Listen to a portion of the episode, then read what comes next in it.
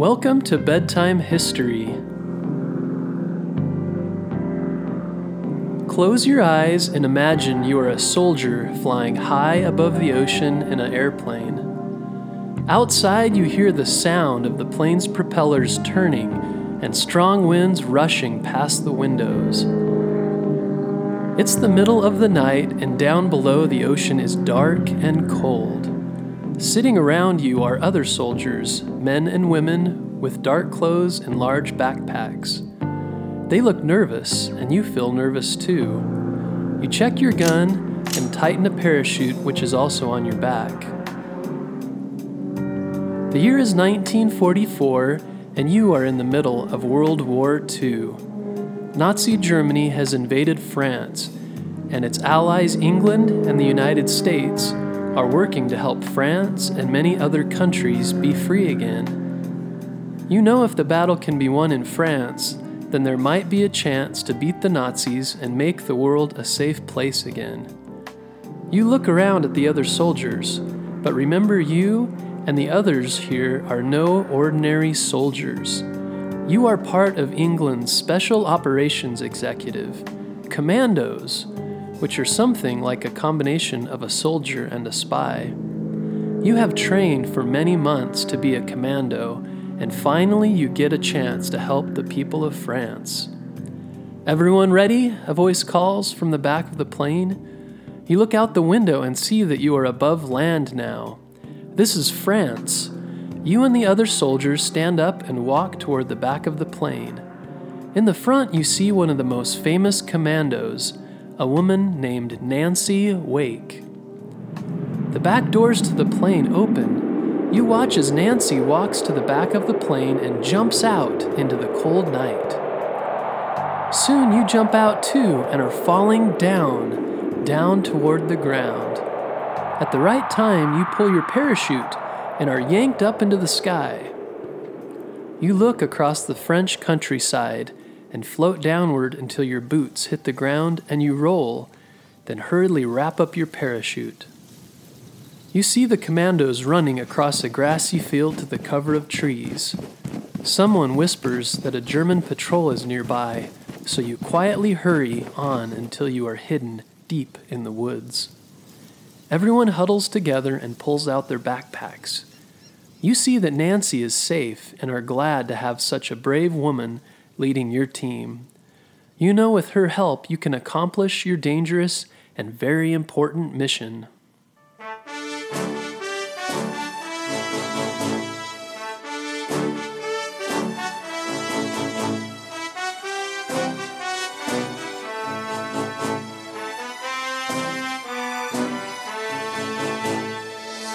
Nancy Wake was born in Wellington, New Zealand. A couple years later, her family moved to Australia. There, she went to school until the, until the age of 16 when she left home and found a job as a nurse. Working as a nurse, she was able to save some money and, with the help of her aunt, was able to buy a plane ticket to New York City. There, she learned how to become a journalist. A journalist is someone who writes stories for the newspaper. To Nancy, being a journalist was an adventure. She loved to travel and learn about new people and places. She was very curious. One of the places she visited was Austria. When she was in Austria, a very powerful leader named Adolf Hitler was becoming very, very powerful. Hitler's country of Germany was nearby Austria. In Austria, Hitler's followers, the Nazis, were hurting people they didn't like, such as the Jewish people. When Nancy saw how mean they were being to these people, she saw firsthand how dangerous Hitler was. Later, Nancy moved to Paris, France, one of her favorite places in the world. She loved the city and the people there, and eventually married a Frenchman named Henry Edmund Fiocca. While Nancy was living in France, Hitler's army invaded the country. An invasion is when an army from a different country takes over another country. Hitler wanted to control France, but Nancy knew how dangerous he was, and did everything she could to try and stop him. Nancy joined a group called the Resistance. She helped soldiers escape France and would send secret messages to help the resistance fight Hitler and the Nazis. Nancy was very careful, and for a long time the Nazis didn't know she was helping fight against them. She was always very sneaky, and for this reason they called her the White Mouse. Her job was very dangerous, but Nancy knew that fighting against bad people was the right thing to do, so she did it anyway. The Nazis wanted to catch her so badly that they offered five million French dollars to anyone who would turn her in. Soon it was becoming too dangerous for Nancy to stay in France, so she snuck out of the country, hiding in the back of a coal truck just before the Nazis caught her. From France, she went to Spain and then to England, which was a safe country from the Nazis. Nancy could have lived a safe life in England, far from her enemies, but she knew she needed to keep up the fight to keep the world free, so she joined England's spy group called the Special Operations Executive. There, Nancy was trained to be a soldier and a spy, which she was already pretty good at. But Nancy worked very hard and tried to be very cheerful when other soldiers were sad, she made funny jokes and cheered them up. The other, the other soldiers liked to be around Nancy because of her positive attitude. When Nancy and the other soldiers were ready, a plane flew them across the ocean to France, where they jumped out of a plane and used parachutes to go down to the ground. Many Nazis were in France, so they had to be very careful and hide whenever they could. In France, Nancy and the other soldiers helped the resistance, who she was helping before. Here they helped them get guns and other supplies, blow up bridges, and find more people to join the resistance, and they even attacked a Nazi base. Nancy wasn't afraid to do dangerous jobs to help free the people of France. In order to keep in touch with England, they had to use a radio and special codes. One night, the codes were destroyed by the enemy, and the next closest radio was very far away.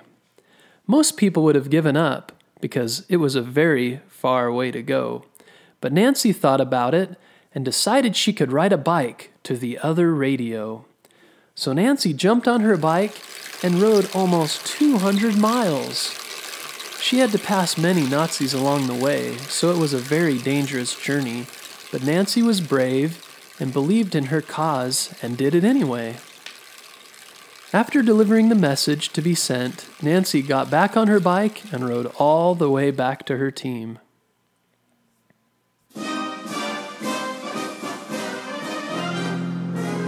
While Nancy and her team were helping the resistance fight the Nazis, the Allied forces of England and the United States and other countries fought Hitler and his army until chasing them out of France.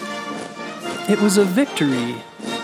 Nancy was excited to see France free again and proud to have been one of many to help make it happen. After the war, Nancy was awarded many medals for her bravery during the war. Later, she wrote a book about her adventures during the war and called it The White Mouse, and it became a bestseller. She moved into a hotel in France where the owners and others helped take care of her because of all she had done to help their country. Nancy Wake's bravery inspired many women and men for years to come.